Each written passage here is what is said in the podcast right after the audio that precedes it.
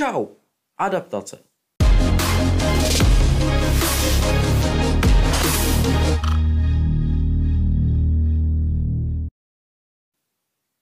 Ano, to bylo všechno, co jsem vám před znělkou hodlal říct. Takže co je to vlastně ta adaptace? Adaptace znamená proces přizpůsobení. Představte si, že máte krávy. Ty se živí jenom trávou, kterou pěstujete u vás na poli. Pokud ale tuhle populaci vysadíte na ostrově, kde není žádná tráva, ale jen bodláky k jídlu, nemůžou jíst svou oblíbenou trávu. Pokud jim dáte dostatek času, adaptují se na bodláky, naučí se je jíst a přeorientují se na ně místo trávy. A nebo taky všechny umřou. Řekněme, že se vám teda krávy úspěšně adaptovaly.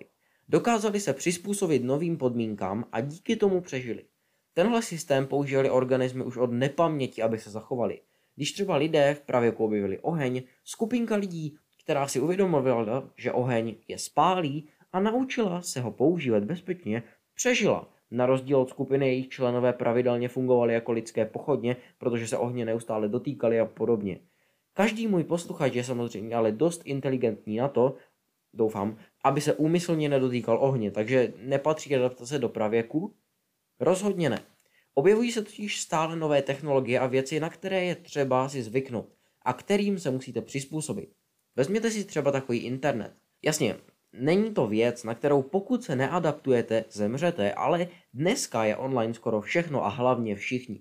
Dále si vemte třeba takový koronavirus. Firmy, které se rychle přeorientovaly na výrobu ochranných štítů proti koronaviru, dokázali lockdown přežít daleko lépe než firmy, které jenom čekali, co bude dál.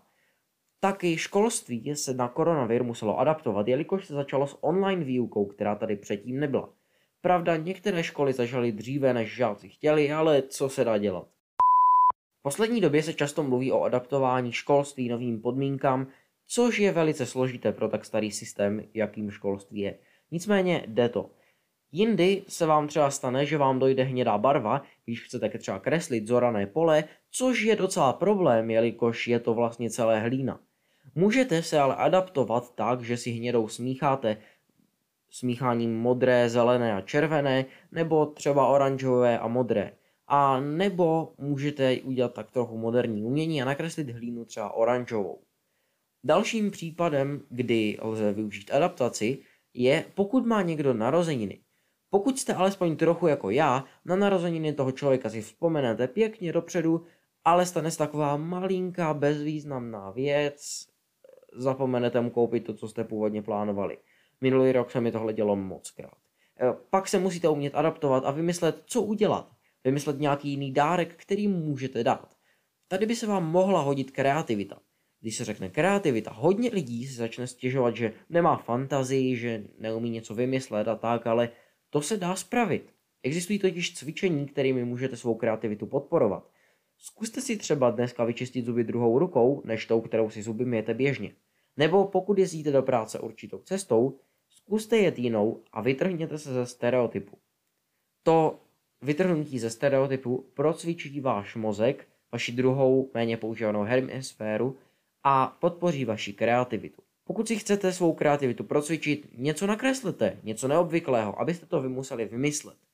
Pokud se do toho pustíte, moje první zadání pro vás je, nakreslete ovoce, které neexistuje na Zemi, ale roste na jiné planetě. Zároveň pokud si do Google zadáte kreativita cvičení, vyjede vám nespočet možností, jak kreativitu zvýšit a procvičit. Občas adaptace není ale o kreativitě, je to o hledání kompromisu. Pokud máte třeba hlučného sourozence, nemůžete si uříznout uši, abyste ho neslyšeli. Nebo teda můžete, ale asi si moc nepomůžete. Přizpůsobit se ale může tak, že mu řeknete svůj problém a pokusíte se najít kompromis, který bude vyhovovat oběma. No a nebo se ho zbavíte, ale to není za prvé hezké a za druhé je to tak trošičku trestné.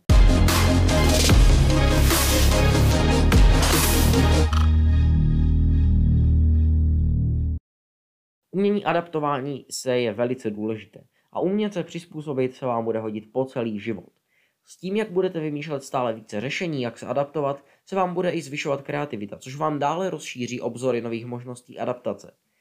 Jestli máte nějaké dotazy, pište na Instagram. Pokud máte nějaká témata na podcasty, neváhejte mi je taky poslat na Instagram nebo na Twitter a mrkněte je na YouTube. Mějte hezký den a uslyšíme se zase za týden.